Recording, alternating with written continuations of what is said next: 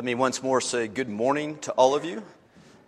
As I was sitting up front before we started, I was listening to kind of the, the buzz that there was in the auditorium, and it made me really think about how nice it is to be part of a group of people who are actually excited uh, to be together, people who are actually excited to come together to worship God. And I just want to thank you for being that kind of people and allowing me to be a part of this congregation that feels that way. I know that that would be really unusual if you told um, a lot of people that uh, we got together at Sunday morning at 8:30, and people were excited to be there. They find that a strange thing, but I think it's a great thing, and so I want to commend you for that. Before we get started with our sermon this morning, let's pray together. Father, it is good to be here this morning. Father, it is exciting to be here this morning. And Father, it's good and exciting because we're among friends and family, but even more so, Father, it's good and exciting because we're here in your presence. We're here to worship you. Father, we know that you are a part of what we are doing this morning. We thank you for that. Father, I pray that you will continue to bless this congregation in the ways that you have, um, individually and collectively. Father, we want to, to come before you acknowledging that our desire is to be like your Son, Jesus Christ, to be true disciples of His. My prayer is that Today, Father, will help us each take uh, at least one step closer to being more like Him, being transformed more into His image. I pray this through His name, Jesus, who is the Christ. Amen. Amen. So, last week I introduced a sermon series entitled Resolved to Follow. And this sermon series is an outgrowth of our 2014 theme here at Netherwood Park. And our theme for 2014 is that all may know we are disciples of Jesus Christ. It's a theme that reflects our desire to be followers of Jesus Christ whenever, wherever, and whatever the circumstances. We want to be people that leave no doubt in anyone's mind that Jesus Christ is our Lord and He is our Master.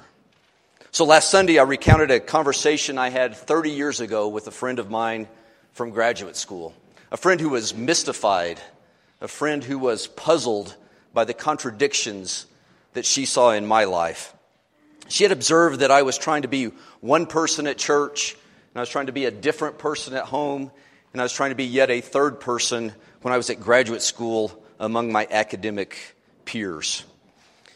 She had been, uh, she had seen right through my attempts to live these different lives and be these different people. And because of that conversation, I had to face the really hard reality that I wasn't a resolute follower of Jesus Christ.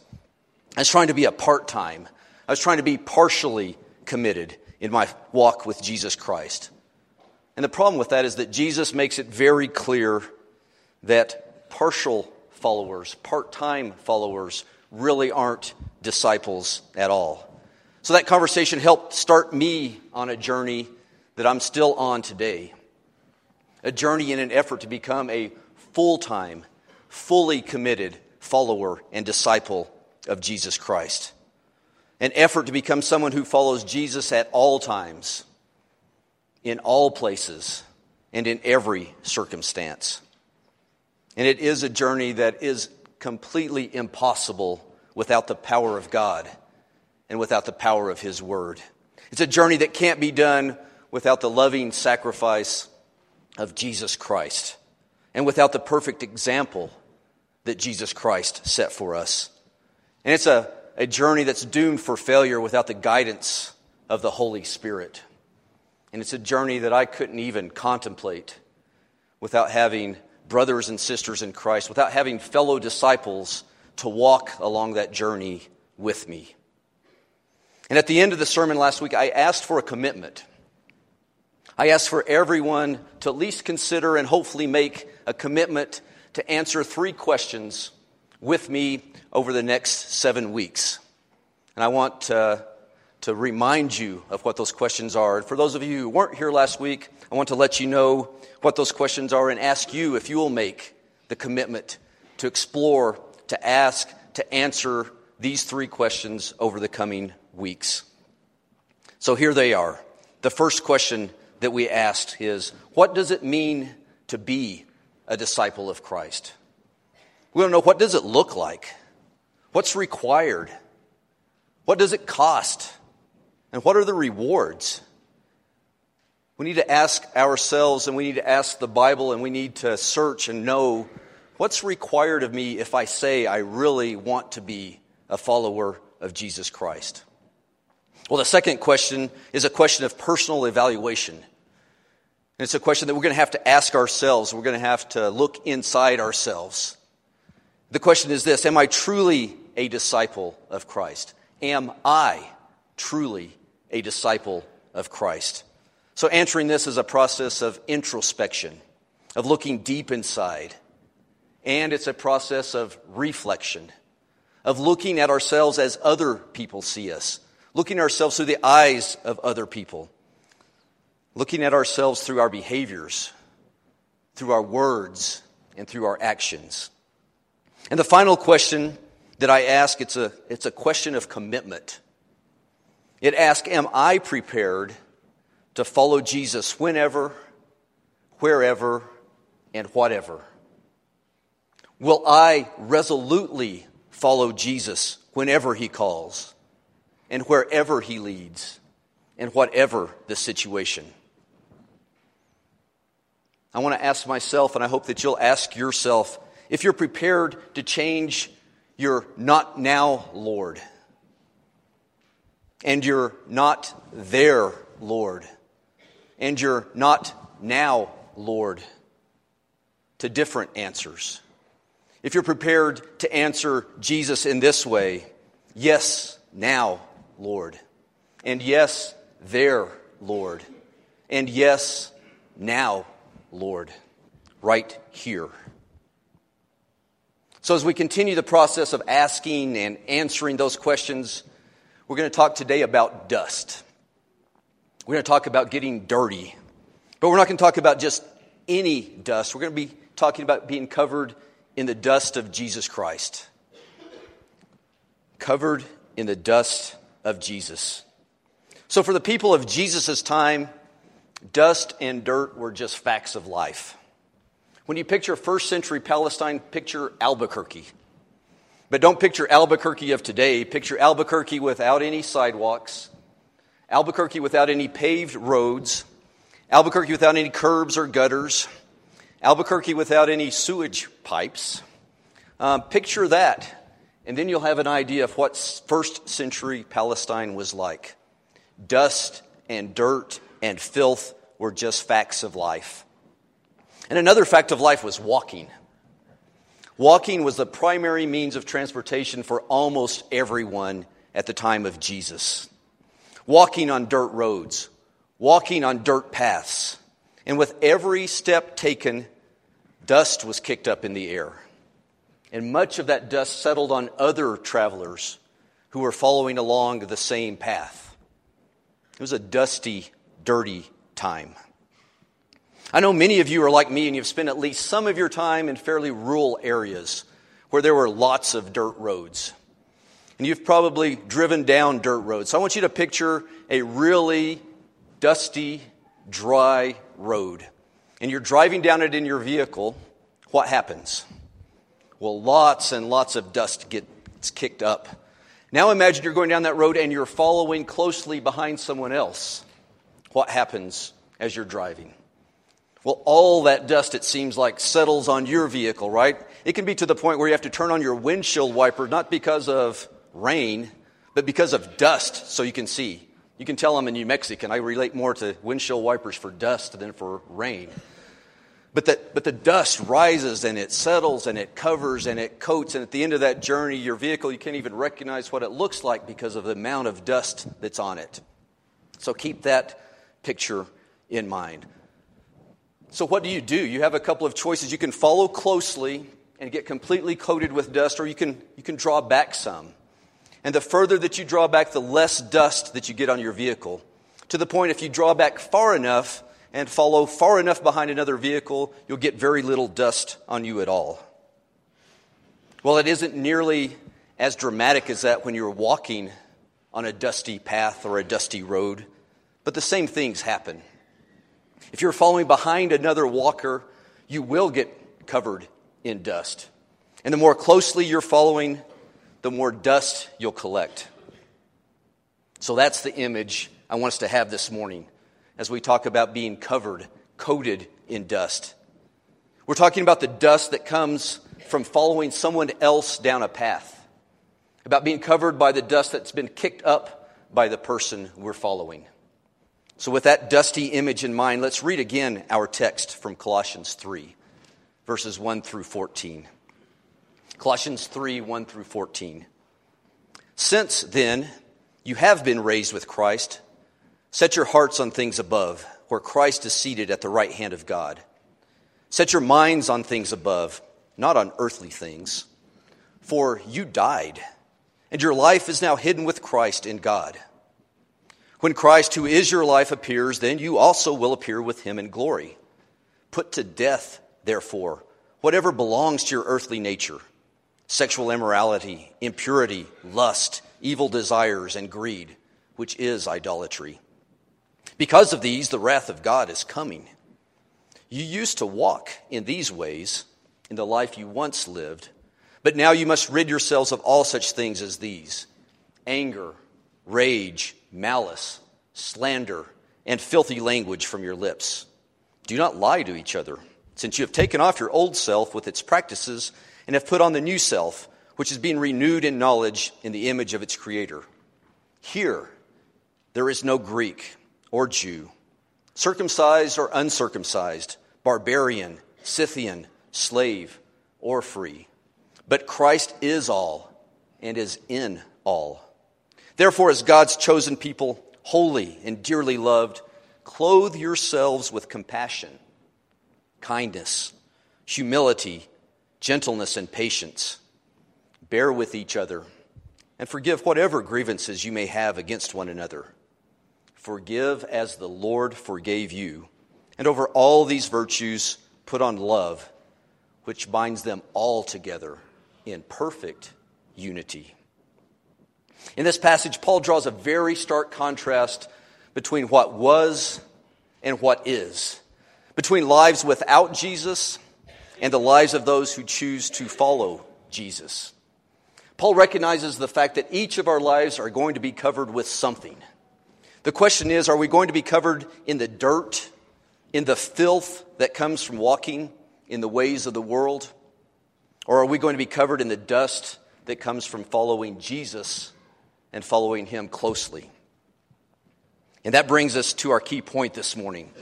Our key point is this Jesus calls for His disciples to leave behind the filth that comes from walking in step with sin and replace it with the dust that comes from walking in His steps. Jesus calls for his disciples to leave behind the filth that comes from walking in step with sin and replace it with the dust that comes from walking in his steps. You see, Paul emphasizes that Jesus calls his followers away from one walk, away from one journey, to a very different walk, to a very different journey. Choosing to follow Jesus also means choosing not to follow our earthly natures, our carnal natures, our sinful natures. The hard reality Paul presents is this if we give free rein to following after our sexual desires, we should fully expect to be covered in sexual filth.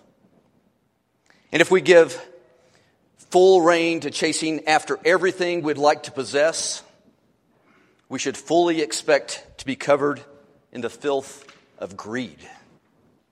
And if we choose to pursue our selfish agendas, we should fully expect to be covered in the filth of anger, rage, malice, slander, and filthy language, and not to mention lying words. But thanks be to God that Jesus has called us to a different path. Jesus has called us to a new path Jesus has called us to a better path, a path that completely changes our identity, a path that completely changes our appearance. It's a path that isn't about pleasing self, but about pleasing God. It's a path that isn't about serving self, but about serving others. It's a path that was first walked by Jesus, And it's a path of compassion. It's a path of kindness. It's a path of humility. It's a path of gentleness. It's a path of patience. It's a path of forgiveness. It's a path that's covered with the dust of Jesus. And it's a path that his disciples walk because it was first walked by him. Why are we compassionate? Well, we're compassionate because of his compassion on us. Why are we kind? Well, we, we're kind because he was first kind to us. We're humble because he humbled himself to serve us. We're gentle because he is gentle with us. We're patient and bear with each other because he is patient and he bears with us. And we are forgiving of others because he has forgiven and continues to forgive us. So we become covered in the dust of Jesus by following in his steps. And we spread the dust of Jesus. We spread the dust of Jesus by treating others in the same way that Jesus has treated us. So, what does that mean for us?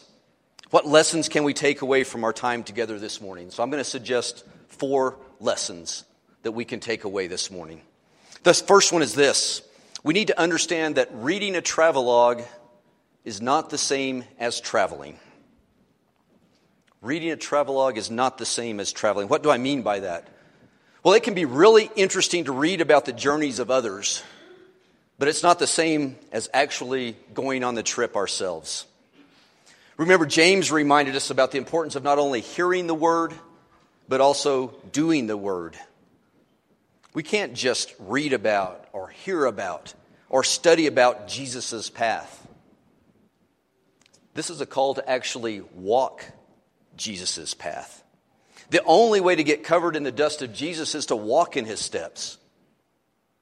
If we stay in our rooms, if we stay in our church buildings and we listen to stories about Jesus and we read about stories about Jesus, there will be no dust on us. That only comes from walking on the path behind him. You know, it's really good to know where we should go, but that knowledge doesn't have much value unless we actually go there. Second lesson following closely in Jesus' steps is the only way to navigate the filth of this world. Jesus showed us the way. And through his Spirit, he continues to show us the way. If you're like me, you've tried to navigate through this world on your own. And if you're like me, you've tried to navigate Jesus, through uh, the path following Jesus on a part time basis. And if you're like me, you've consistently failed. You've consistently found yourself covered with the filth of the world because you haven't been following Jesus. Following Jesus is the way. It's the only way to make your life through this world without becoming transformed into the image of the world. Jesus knows the way through and he shows us the way through. When we were studying about the Sermon on the Mount, I was struck by the imagery that Jesus gave about, about following the, finding the way to life was on a path that was narrow, a road that was narrow. And my initial reaction to that was, why would they give us such a difficult path to follow, such a narrow path? But when I consider that I have a guide, I have Jesus Christ to lead me on that path, I'm not as concerned about a narrow path. What better guide could we have than Jesus Christ to lead us through the journey of this world? Third lesson choosing to follow Jesus requires both the putting off and the putting on. It's a funeral and a wedding, if you will. Have you ever noticed the graphic death language used throughout the Bible when the Bible writers start talking about following Jesus?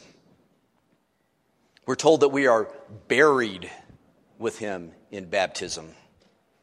We're told to pick up our crosses, which are instruments of death, and follow Jesus Christ. We're told to put to death our old selves. See, Jesus calls for his disciples to kill the old self. to bury the old self, to toss dirt on top of the old self and, self and leave it behind. And that imagery is used for a reason. That imagery has a purpose. It's used because retaining, because staying covered with the filth of our old lives leaves absolutely no room for the dust of Jesus. Our old lover, our sinful natures must die. It must die to set us free to be joined to. Must die in order for us to become one with. It must die for us to enter into an exclusive relationship with. The old self must die for us to, in a very real sense, become married to Jesus Christ. If we don't replace the filth of the world with the dust of Jesus, we can be sure that the filth of the world is going to return. And that is certainly not what we want to happen. Well, the fourth and final lesson I want us to take from this is it is the dust of Jesus that transforms us into his image. How do we know that we're following Jesus down the path? Well, we know because we're covered in his dust. And that's the change in identity that Paul talks about in our text. There is no longer a whole list of things that he talked about. There's no longer racial divide. There's no longer economic divide. There are no longer class differences. There are no longer nationality differences. Because everyone following Jesus Christ looks the same. And they look the same because they're covered in Jesus' dust. And what does that dust look like? It's the words that we talked about before it's humility, it's forgiveness, it's peace. So, what do we do about this? What can we do now to help us move closer to Jesus? What can we do in our desire to become better disciples of His? Well, now it's time for us to engage in some of that personal evaluation that we talked about. And personal evaluation oftentimes is difficult. Oftentimes it's challenging, and oftentimes it's painful. But if you committed to answering those three questions that we talked about, I have four additional questions for you today. These are four questions for personal reflection and personal evaluation. And these four questions are way too important and they're way too involved for us to answer them in the few moments that we have left in this service. So, what I want to do is, I want to pose these questions, and I want to ask you to prayerfully consider them in the next week. Prayerfully consider them, ask them of yourselves, and answer them of yourselves. Four questions over the next week as we continue to seek to be disciples of Christ whenever, wherever, and whatever. So here are our questions, and I'm going to pose them with very little commentary. The first question is this Am I walking in his steps or just admiring the journey?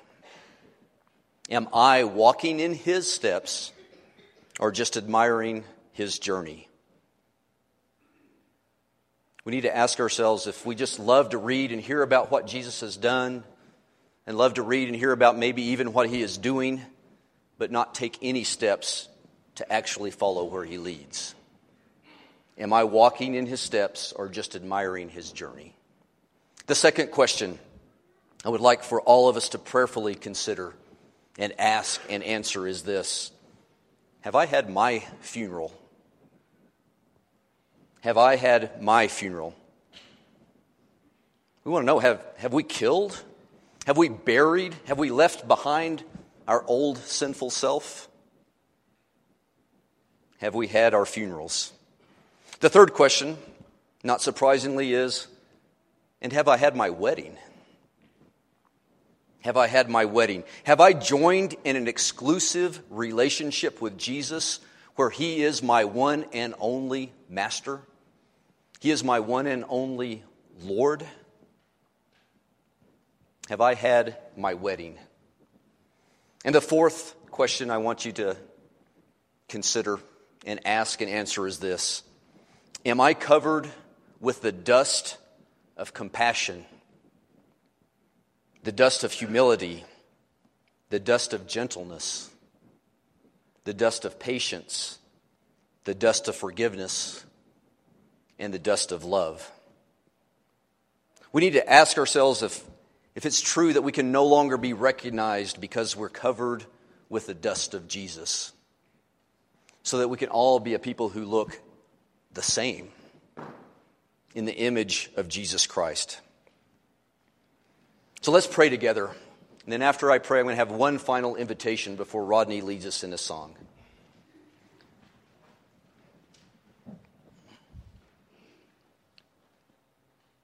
Father, I'm asking for your strength and your guidance.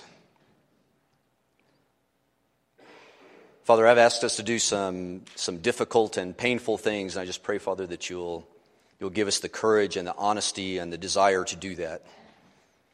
For, Father, I truly believe that everyone in this place wants to follow Jesus closely. And I pray, Father, that you'll help each one of us to evaluate our lives, to see in what ways that we are, in what ways maybe we're not, so that we can use that as a, a first step to become more and more like Jesus Christ and follow closer and closer to him and be covered more and more in his dust. And I pray this, Father, in full confidence that you will give us that strength, that courage, and that honesty. we pray it through Jesus, who is the Christ. Amen. So, in the early days of the church, a tradition took hold. Tradition took hold that had to do with partings, with the things that people would say to each other as they were leaving, as they were going away. And what they would say was not the normal things that we say. When we say goodbye, we say goodbye, or we say see you later, or we say have a good day, or maybe even we might say God bless you. Well, in the early church, a tradition that took hold was this.